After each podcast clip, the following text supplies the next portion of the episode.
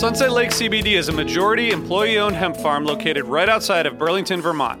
Before they started growing hemp, Sunset Lake Farms produced cream for Ben and Jerry's. Sunset Lake CBD doesn't use any pesticides or herbicides to grow any of its hemp plants, and they use organic fertilizer and other sustainable farming techniques to ensure the long term health of the soil and to minimize their carbon footprint.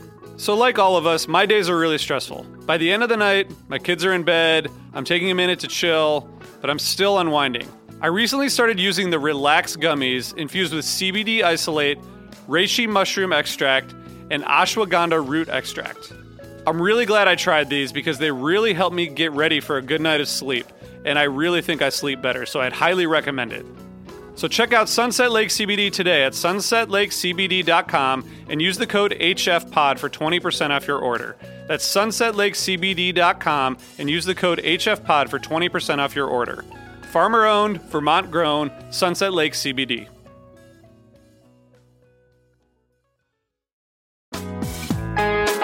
Hi, listeners. I want to tell you about a cause that I'm involved with at Heritage Radio Network. HRN is celebrating its 15th year, and to celebrate, we're deepening our commitment to giving voice to the next generation of food systems storytellers, and we need your help.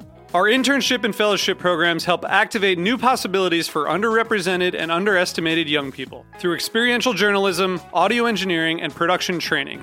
Through these unique programs, HRN helps food equity stewards build essential workforce readiness skills that expand their potential and foster economic mobility.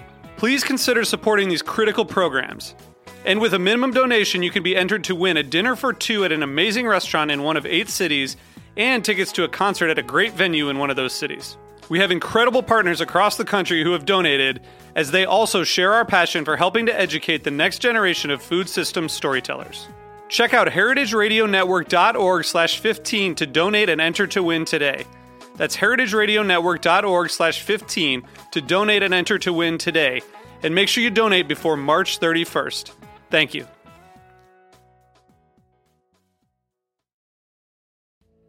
Hey, listeners. I want to tell you about a sponsor, Music Masters Collective.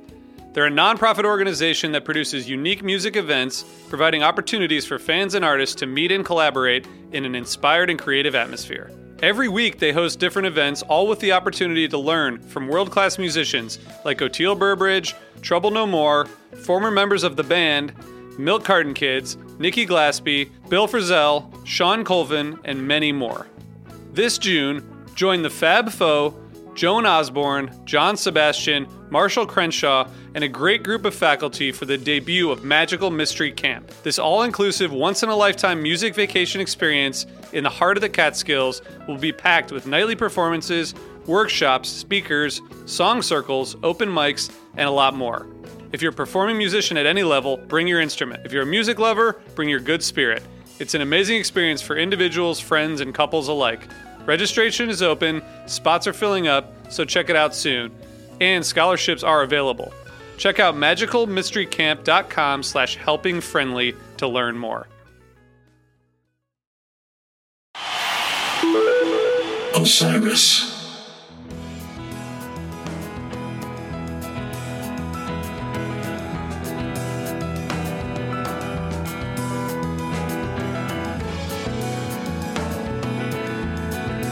Good afternoon, everybody. We are here. We are admiring Jonathan's new cleaner office. Right, Jonathan? It's a nice office. Uh, yeah, thank you, thank you. It is the same office, but I've excised some junk and moved around some very important things, like the hundreds of records that you can't quite see on the floor behind me. I really like that little like section there back in the end where cool. like the the the, the wall kind of caves and goes on an angle. It's it's the type of thing you only get in like old time East Coast houses. On the other side of that wall, in the hallway, we have curved plaster.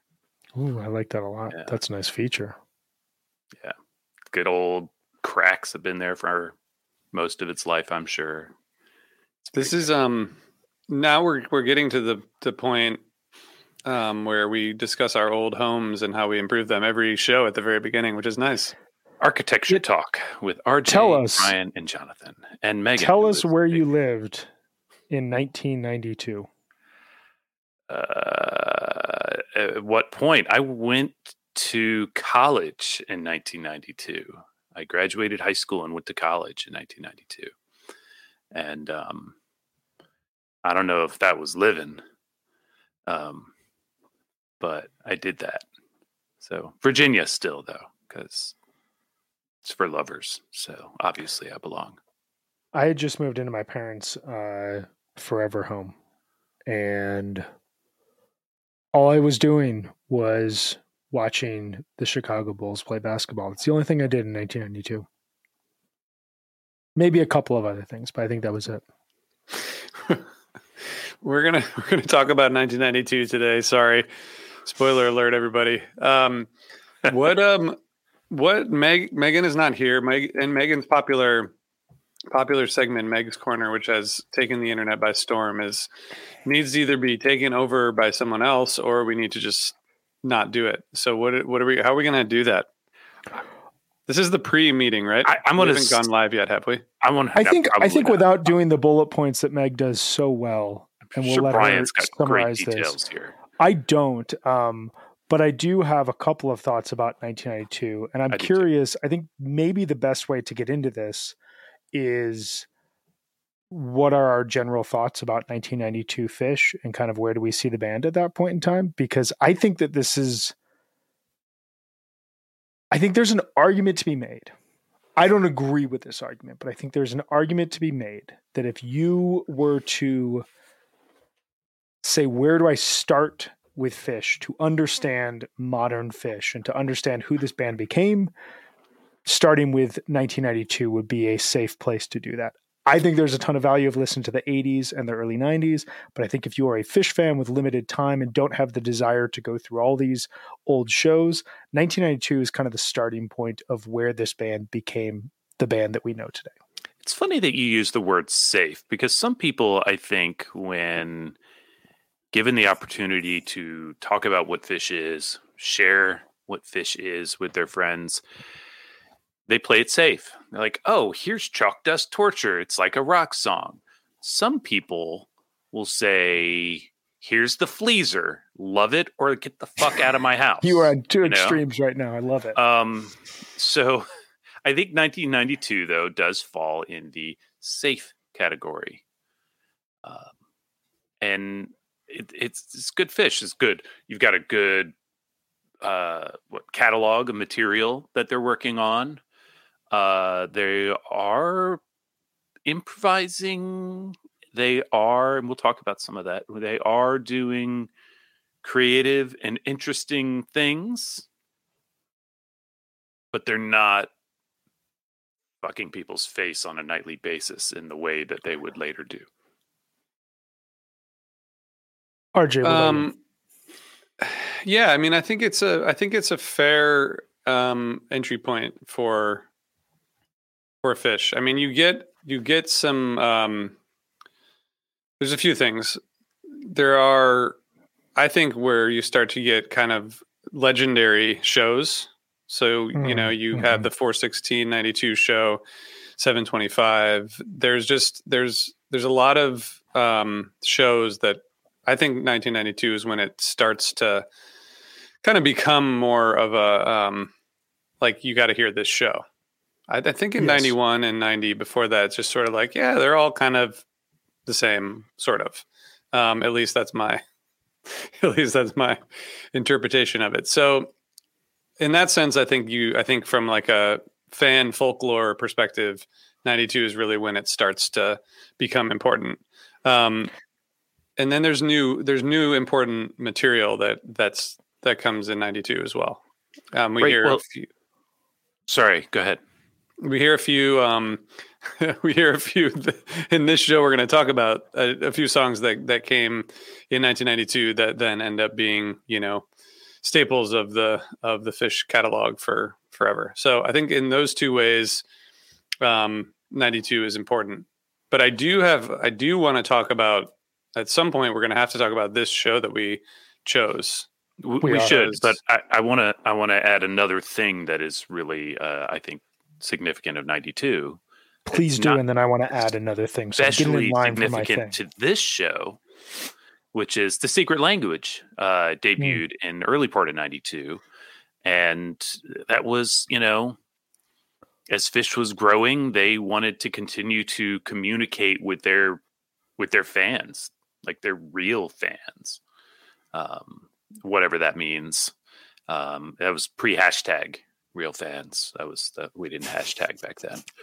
Um, Brian, what else did you have to add? Well, I wanted to I wanted to kind of wrap this around in a in a really important point that I think that you made that they are not yet at the point where on a nightly basis they're going to be fucking people's faces and fucking people's brains over in a way that will ultimately define when you say to someone you need to come with me to see the Phish show. You are saying it to someone because you know that they are going to be comfortable with a band that is going to break a ton of rules and do things that you didn't think was possible at a show, may frighten you.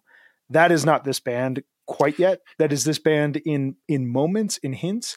But I think what's really interesting about 92 and especially about where we find ourselves with this show is this whole um tightening up process and figuring out the show structure and the energy and and what it what what they need to do on a variety level on a night to night basis that begins in early 1989 kind of comes to an end here.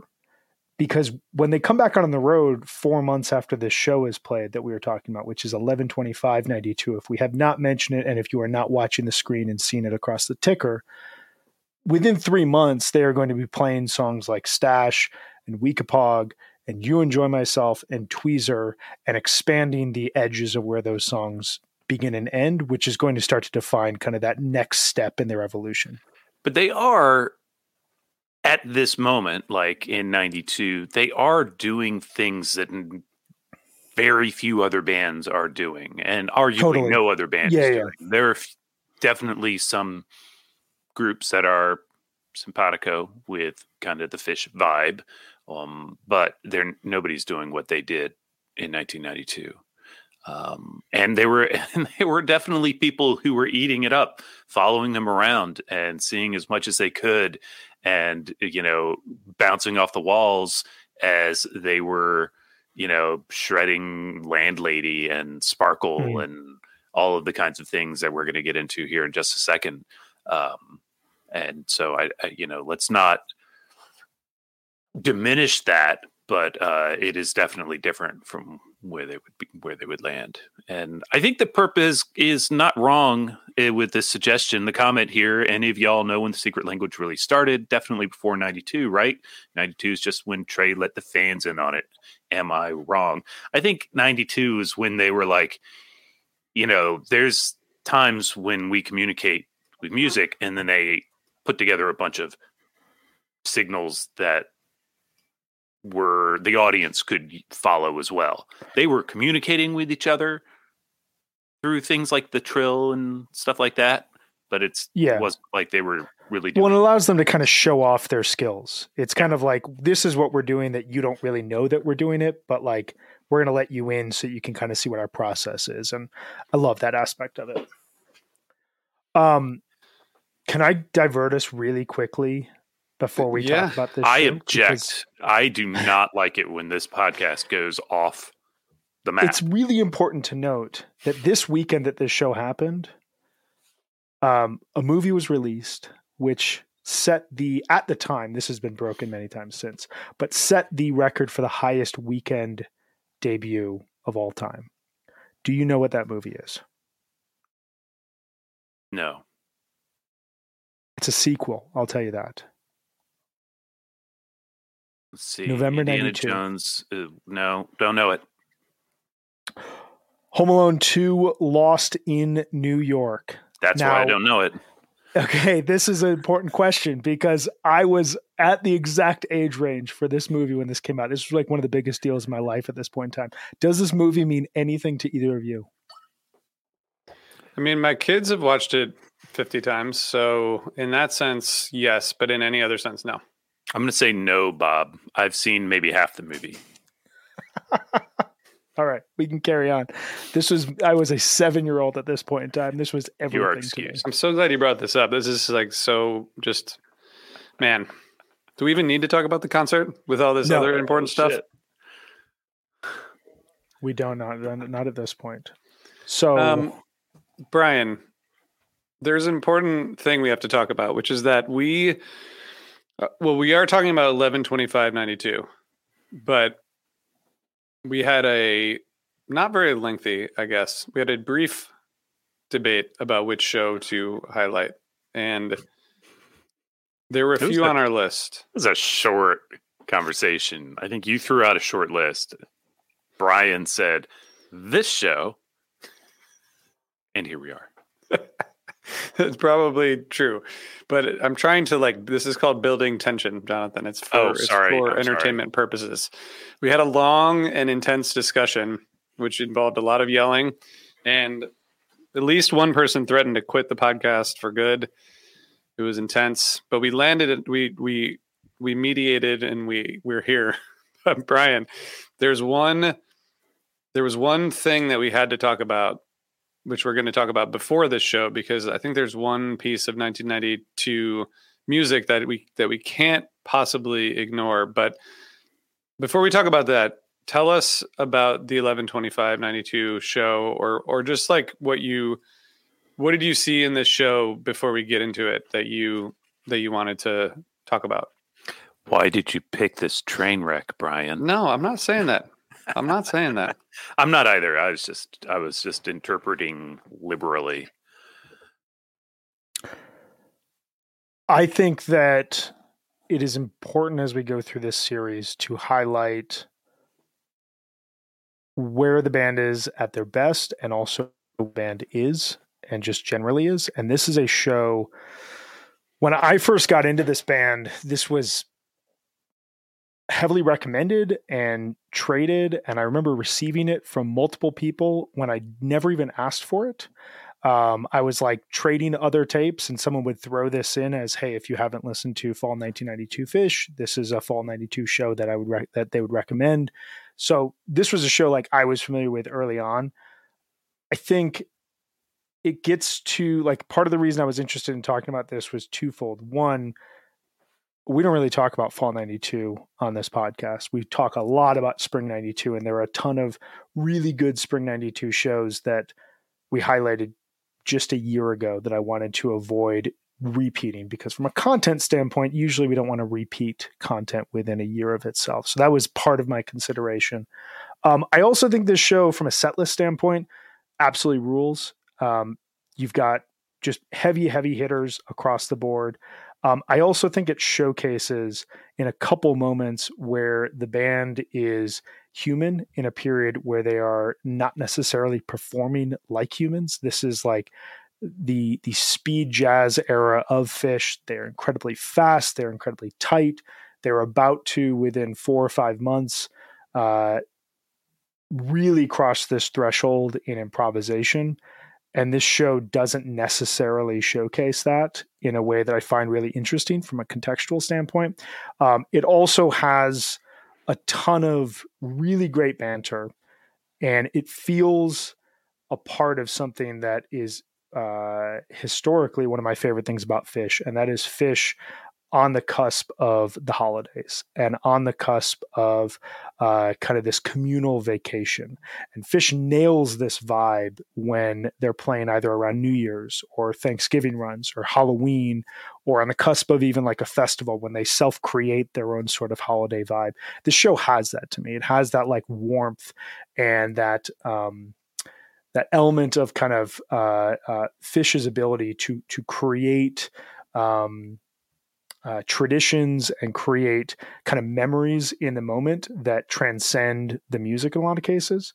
Um, we also didn't get a lot of other suggestions. So that's got to be taken into consideration here.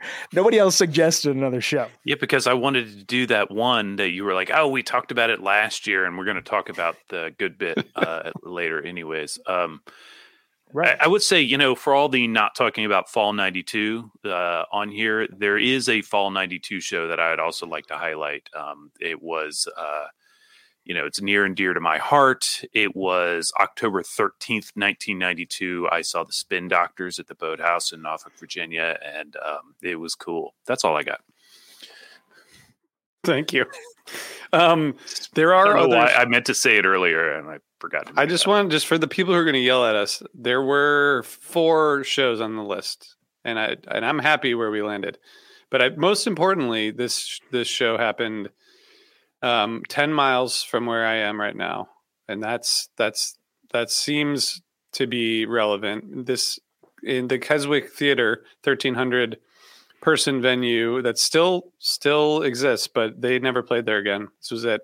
Um, it's in sort of north north just over the northwest border of the Philly area, and um, it's near Arcadia University. So that is those are some things that happened, but it's it's close to where I am. We could meet there in the ne- in an hour if you guys want. Um, I would. I'll be late. Brian, do you want to meet there? Uh, tomorrow I can be there. Not an hour, but tomorrow. cool. All right. So the the one thing we have to talk about before we get into eleven twenty five ninety two um, is this legendary tweezer from Eureka four twenty one. One of the one of the coolest versions of this song, I think, still to this Yeah. day.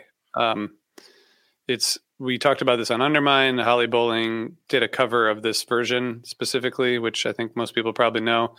You, most people probably know this this this version, but it's man, there, there's something about it. I, I want to. I, I don't know. I don't have. I wish I had more to say in an intro, except that it's just it's just really amazing. Uh, what do you guys I mean, to say? I would say words about it. It's Go, go, go. it's beautiful. It it could be composed. I, in fact, I think it's an excellent choice for Holly Bowling to transcribe and perform because it feels that complete uh, as a piece of improvised music. It's it's absolutely gorgeous, and you know it's it's funny when I was listening to it today, my my dumb music brain, it, which is different from other people's smart music brains, because it makes connections that aren't necessarily real. But I thought about it in kind of as being sort of like a David Bowie, in that you know they start Tweezer, they it kind of transforms into the big improv section, and then it's really more about when they're coming out of the the jam back to close tweezer you can hear the tension build as they kind of like lean towards tweezer much the same way that they uh, would close a david bowie. Um,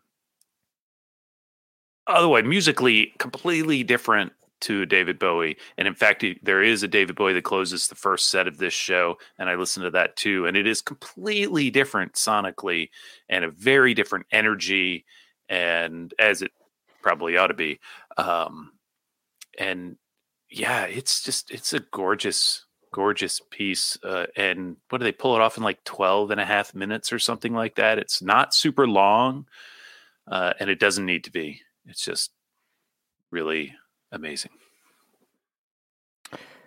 Yeah, you know, it's interesting because that's like April '92.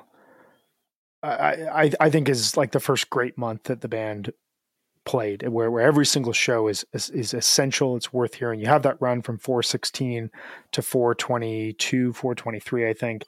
That all of those shows. Um, you said it earlier, RJ. Like these are the, this is the year where there's the first real epic shows where everyone has to hear this, and it's a full week where you hear the band just kind of night after night. Um, you know, who knows if it was easy travel through California at that point in time, or they just had a really good crew with them, or they were just all in really good moods and like really happy Decent about the way that they were playing.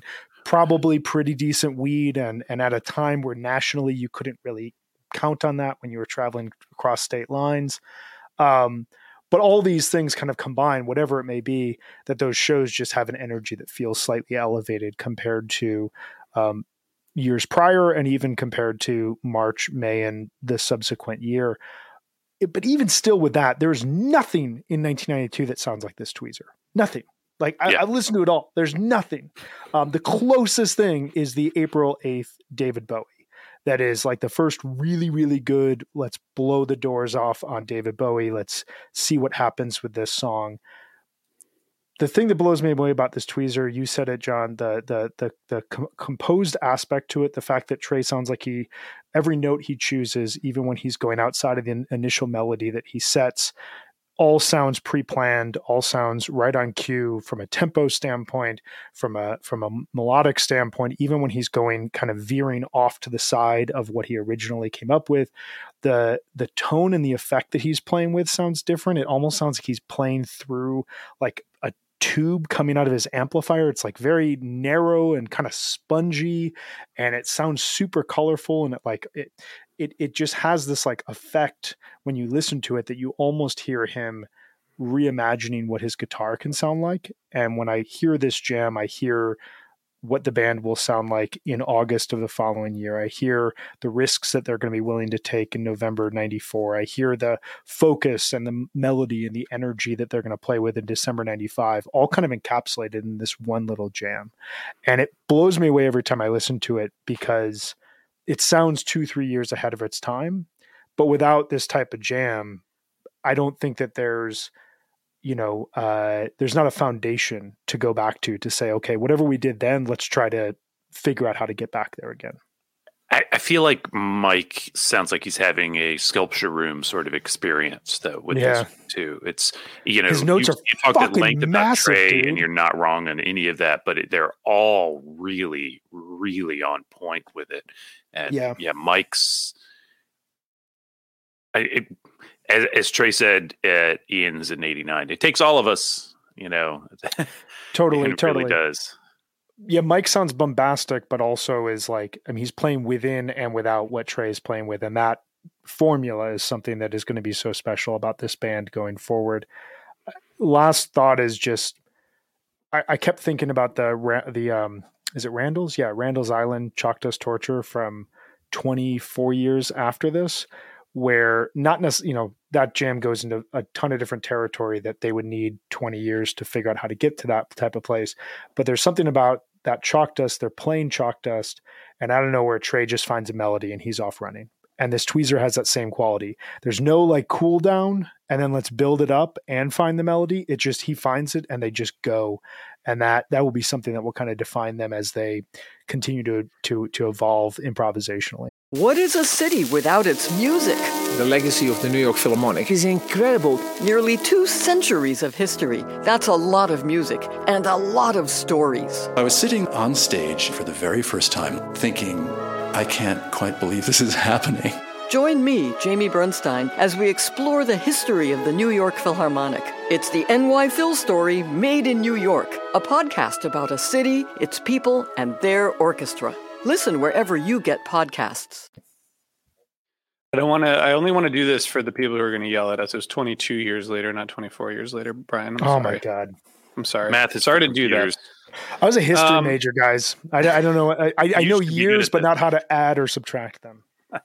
So there's a there's a amazing like coming back to the jam. Trey's soloing at the end of this is just awesome and it's it's beautiful. And I do have a theory. Uh, we haven't yet talked about the show that we came here to talk about, so I don't know if I have time. But we last week we were talking about the horns tour, and I do wonder if some of this melodic playing and Mm. in songs like this was influenced by these horn, you know, charts that Trey created and, and whether that has anything to do with it because and which I've never in all my years of thinking about Phish, I've never really thought about that before. But I feel like there's there might be something to that. But who knows? Maybe we should ask I ask like Trey. that idea. I'd never really thought about it that way, but that I'll get right it on. kind of makes sense with the way that that uh, it almost sounds like he's playing a trombone through a guitar. It's like That's the way I'm his saying. notes just like yeah, Yeah. like they're so uh, it's so wild.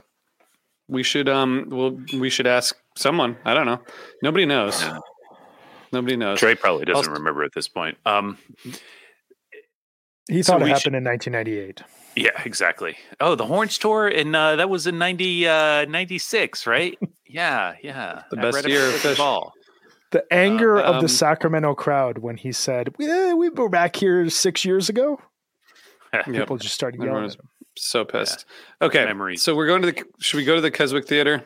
Yeah, Yes, let's, let's get through this. So it, we're gonna we're gonna like speed jazz through the rest of this show I here. This is uh, just to borrow your your term. Phish played a show on 11 25th, 1992, uh, November 25th, and uh, it is available on re-listen for you to check out. All right, we will see like you guys Alright, next years week. later See on next that week. day, and they also fucked up a song. But let's uh Can, can I? Can, all right, because that is a big focus of this, and that is to be clear something I, I will fully admit I forgot about until I re-listened to this show. I probably I haven't think it's listened to the show in 20 years. hilarious though. So I do too. Did this take? Did that take anything away from this show for you, or did this, that No, add to? The I think show? it added. I think it added for me. increased too. charm. Yeah. Well, Uh, well, okay.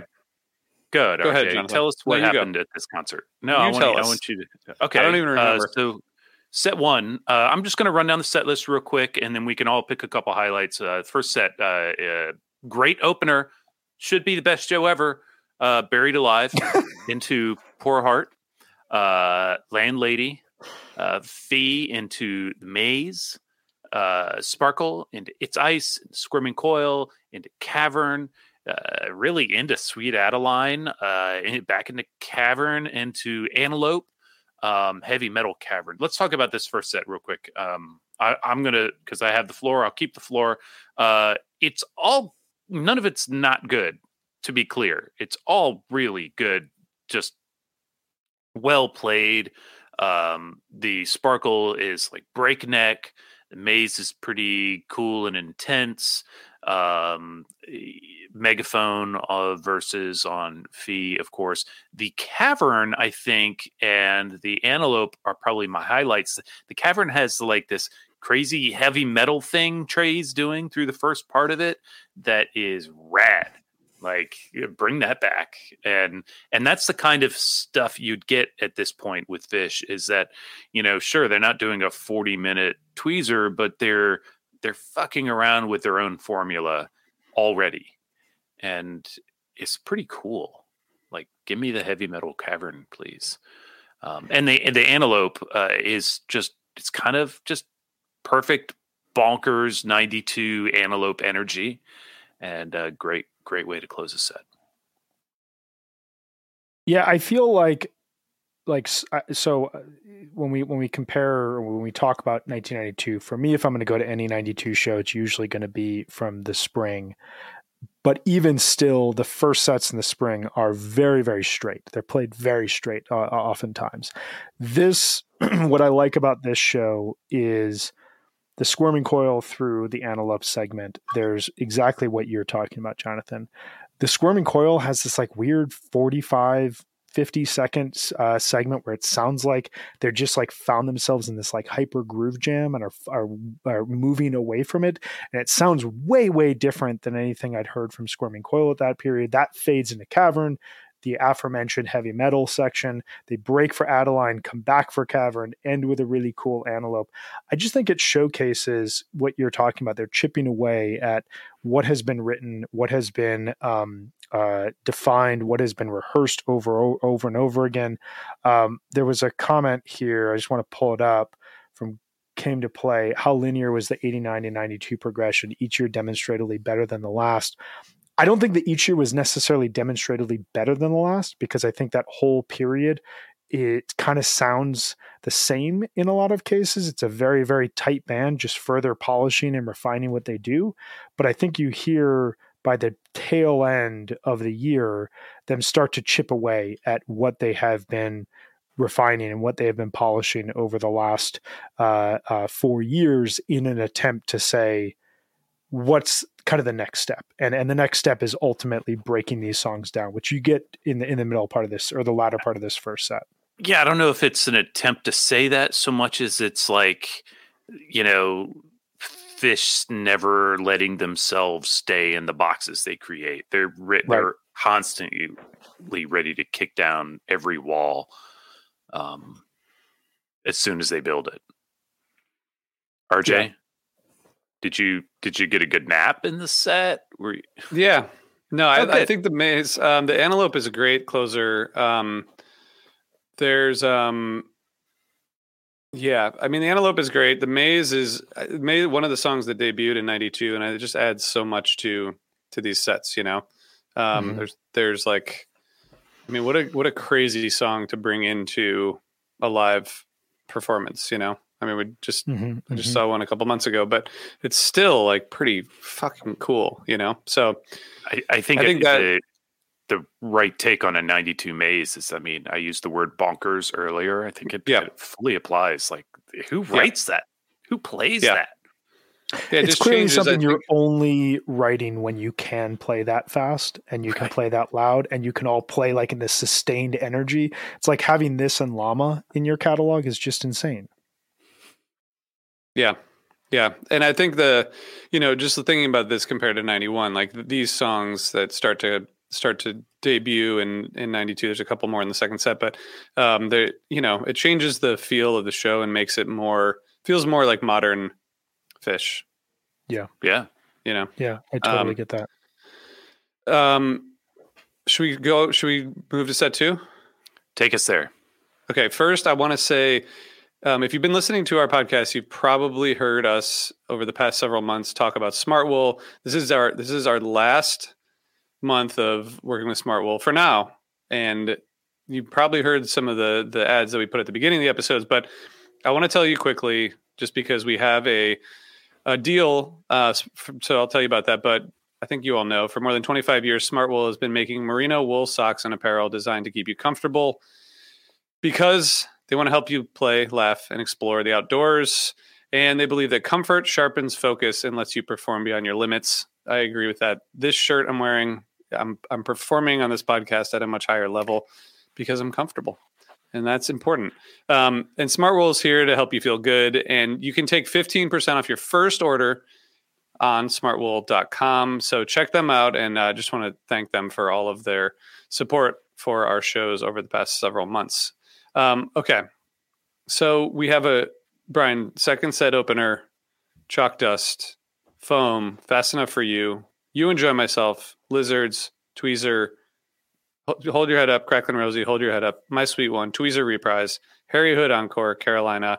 Um, the the crowd was really into this, which I, I like the recording of this. Um, but what's your take on the second set and how it how it flows?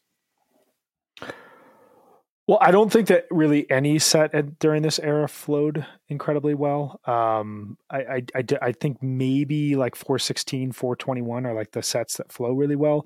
I think that a lot of what they were doing at this point in time is throwing a bunch of songs at the table or at the wall and, you know, uh, allowing their big songs to be played at big moments in the set with some filler in between, um, which is fine. I think that that's kind of what they were doing before they got to a point in, I think August '93, where they were able to start like segueing from one song to another uh, with with a with a seamless precision that gave those sets a lot more flow. I think the highlights of this set, I thought the "You Enjoy Myself" jam was really great, and I thought the vocal jam. I don't know. Maybe it was just like hearing this plucked out of the entire year. Uh, there's a ton of humor in the vocal jam. Uh, they're talking about like putting on a jacket, and like the crowd is starting to like hoot and holler with it. The lizards, as we talked about, there's two moments in this song. One, Trey uh, Trey emphasizes how close they are to King of Prussia uh, over and over again, as to kind of like hit fans over the head of like what Gamehenge is and how significant it is to them at this point in time. And then he forgets, he completely forgets the lyrics to the second verse and uses it as an opportunity to connect with fans, say hello to his grandfather, and then they restart it, and you can hear him just be like, "Fuck, I have no idea." How to like he needs like a fan to shout out remember the, the first second line, verse? which is great. Like it's just it's it, it's this breakdown of you know the band um what they'll be in a couple of years where they're impenetrable in a lot of ways playing in arenas versus what they are now playing in theaters. Someone said it here in the comments like we knew this was the end of when we could see this band in theaters and it's the last time you really seen them connect with fans in that sort of way. Um, the tweezer i think absolutely rocks and goes directly into hold your head up which is always a cool feature. Um, and then the last thing that snuck out to me about the set was I don't know what it is. I love when My Sweet One is buried deep in a show like this. It's a very like they, they do it randomly where they'll put My Sweet One at this place in a show. There's a Fall 94 show, I think 1130 that has a has a My Sweet One here. There's a great SPAC show from summer 2016. I think it's the first night that has My Sweet One like deep in set two, and it just adds kind of this bizarre bluegrass humor, speed jazz feel to the overall end of the set that I just I really like that. I think this set has decent flow. This is this is the kind of set that I started listening to when I started listening to Phish. This is this. I don't think this was one of my yeah, early I tapes. don't disagree with that. but it was this is the kind of shit I got and loved and you know chalk dust rips, foam rips, fast enough for you, pretty cool. You enjoy myself. It's great. Like it's a good like typical you enjoy myself really cool jam. I like the guitar sound that trey's getting at this point. I really enjoyed hearing it in the jam on the you enjoy myself. Cool uh you know little vocal jam. I laughed and laughed as he fucked up lizards again and again. That was great and uh and yeah i like that connection to the audience that you were describing brian. It's that's one of those walls fourth wall boom down we're we're having an exchange right here with the people in front of the stage and tweezer is fine. It just happens at like in a flash. I think it's what is it seven nine minutes long? Mhm. um and then uh I I love cracklin rosie i got i got new cymbals fishman tells everybody and, uh, you know i i just I, I loved seeing Cracklin Rosie, and I'm glad they were still playing it when I started seeing Phish. Um, and uh, and then and I I want to talk about this Harry Hood because I think this Harry Hood is probably my favorite part of this show. It's very pretty as as Hood ought to be. It's not you know a uh, you know particularly notable version. It is a standard, great, really good version of Harry Hood, and I'm I like it. And I think they were having enough fun that they wanted to then step out and give everybody the uh, Carolina to close it off. I think that's pretty great. Yeah. Yeah, I think that um, the only thing I would add, the "Fast Enough for You," it's another song that that is the third time played, um, and you know, kind of changes the whole uh, makeup of the set. It's just these this new material from from Rift, and you know, '93 obviously will get even more new material. That to me is what kind of distinguishes the shows as we go through these years. Is what's like, what are the new songs that are Ballads. kind of changing up? Yeah, you know, Yeah. they do those, Jonathan. They do a lot of them. I'm a fan. You'll see. Just wait until we get to the later years. You'll hear you'll hear a lot. I've been there. you enjoy myself is really good though. That's a that's a solid uh that's a that's a solid one. That's like 18 19 minutes the vocal jam gets is gets pretty wild but um yeah, it's a good it's a good set. It, it does this show does flow well, Brian. I I- I think it's it does flow really well and I think you know Harry Hood encore can't can't argue with that. Can't fault that. Yeah, Harry Hood has been around since '85 at this point. It's only the sixth time that it's been an encore slot, and I, I tend to love Harry Hood uh, in the encore slot. It, it's a really nice cap off for a show. You get that kind of break after the set. You get to kind of reflect a little bit, and then they come out and they play Hood, and you know you're in it for at least 12 to 15 minutes if they don't take it off into a, an extended jam.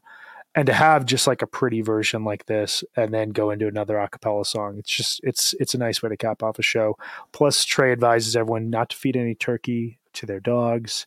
You get, you know, the acknowledgement of where we're at seasonally. Um, I'm I'm a big fan of Thanksgiving jokes and Thanksgiving uh, uh, camaraderie. It's it's just a warm time of year, and you get that vibe here. Would, do you guys I'm- want to talk about the Trey thing with lizards or not? Yeah, what do you want to talk about? What are your It's thoughts? I don't know. I mean, it was that. it was interesting. I'm just I don't know what you does it did it does it I don't know your thoughts. I am of the mindset that, and Jonathan said this really well when the fourth wall is broken at a Phish show, it is one of my favorite things. When the idea that band audience engagement, which is not something you are paying for when you are paying for a concert, like theoretically, you're paying for the band to provide an artistic service to make you feel a certain way. Like that's just a, like cut and dry of it all. But when the band says, hold on, this is a part of the show, but this is also just a normal interaction with us because we are human and we fucked up. That a- adds an element to a Phish show to me. And when he, like, you've got to imagine at this point in time, there was a ton of focus, a ton of prep, set list wise going into these shows. They're practicing constantly, they're writing all these songs. That to kind of be ripped out of that in front of, I don't know how many people this venue holds, but you know, a couple thousand people, a couple hundred people has to kind of be a jarring experience. And he handles it really well. He handles it with kind of the humor and the humility. And, you know, he doesn't try to overlook it. He almost makes you, as the listener and as the audience member, look at him messing up and take take humor in that moment as well. It, it just adds a ton to me. Yeah, I think he plays the rest, the end of the song pretty well too. So, you know, very uh, well. That's the other thing. They just they begin it halfway through and they nail it. yeah, he's um he- he distracted himself. You know, he got caught up in Right. the joke, and that's fine. I I want to say at the beginning of this, I made a, a comment that three year three years later, I would see the mess up, but I was actually it was like. Th- Three years minus three days because it was 11 22 95. I Mm. did see the 11 25 95 show too, but 11 22 where they Fish was blamed for botching Rift uh, by Trey. He didn't handle that one with grace. He, instead, he decided to play a 33 minute version of Free. I I thought that was pretty graceful. Uh, yeah, whoops, we fucked that works. up. Here's this. Yeah. Boom. Uh, peel yourself off the floor of the cap center. Um, first, but that uh, then three yeah three years after three days after that three years after this uh, first Hampton show was a pretty good night Oh, if I remember correctly. And let me tell you, folks, I do.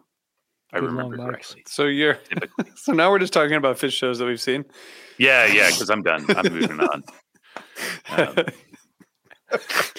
what do you think about the fuck up? Do you think it's okay? Are you okay with this? Would you have asked? I asked like for a that he was in he was intimidated by by Ernest Anastasio the first, who was in attendance. You know, I yeah, I He loved was- that. Is that part. it? No, but he, he like kind of like r- like rolled it all into one thing, and I thought that was I thought it was interesting. I thought it was good. I, I do like when he, you know, it, it, the humility of it is is interesting, and I think that was kind of gone by the mid '90s. I mean, especially in the late '90s, right? They just he was sort of like. I think they were still having fun, but if he like fucked up, he would like blame it on someone else or be kind of annoyed and like Well, once in a while walk off stage. there's the- and, you know, in The Vegas 1995, 2000, he couldn't. Vegas 2000 Esther, where he forgets the lyrics and then just laughs to himself and kind of waves off to the crowd and goes, "She's gone. She's dead." And he's just he sounds kind of pissed, but also Yeah, just yeah, like, yeah, I, yeah, I- yeah. I don't know the words of the song.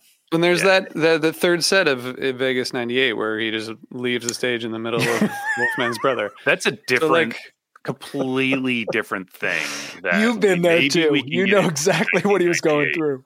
I'm actually can- doing that right now. That's something else. In uh, but But it, in a couple of years, he couldn't look over the stage and say, "What are the words?" People are a too far away. Yeah. B couldn't hear them. They all sound like they're doing a death chant. I think he said in '97, and and like you know, it, it it's just a completely different world from the Keswick Theater in 1992, and I, I hope Ernest Anastasio the first got not only did he see Trey fuck up lizards, but he also got to see Trey and the band engage with their audience in a way that is special to be able to Mhm. do that. And here they have an audience that not only can they engage with, but the audience can give them the lyrics to their own songs. That says something about the relationship, about the commitment of the fans, and uh, and it's also something that you wouldn't see in the same way soon after. That's it. That's it right there. This We're- is fun. Jump ahead. We're We either it. going to another theater if we do spring '93, or we're going to frickin' amphitheaters and arenas if we do summer and New Year's Eve. I don't know what we're gonna do, but there's there's a big leap potentially ahead of us right now. I And would you're say absolutely there's a- right that this is like the end of that. There's a, a the slightest chance we're going to cover Leprechaun next week. Um, we'll find out. Ah, we're going to find out. So we're going to go to 1993, and I promise that we will make a good decision as as we always do. And we we do have some we have some deciding to do. I have a I have a I have a thought on 93, but I, it's going to get shot down. So we're gonna we're gonna we're gonna choose a good show. That much we, we should introduce a new bit where we we throw out suggestions and have people vote on them, and then we just do what they say. No, I think we or do what they don't say. have people vote on them, and then do what the fuck we want, anyways. that is that is the Phish way for sure. Um, Yeah. All right. Well, thanks everybody Not for tuning thriller. in. This is fun. Um, we're going to be back. I think Megan will be back, and um, we'll be back. We're going to be going back, forward, back to ninety three, forward, back, back, forward. We're gonna go forward back to 1993. Y'all We're going stay back tuned. to the future, We're going back to the future. We can't say that. Uh, we're gonna get sued. but we literally are. We're going. You know, like, it, it's Yeah. actually happening. I don't. Now I'm confused. So I guess we should just end this. All right. Thanks everybody. Thanks, Al. Bye bye.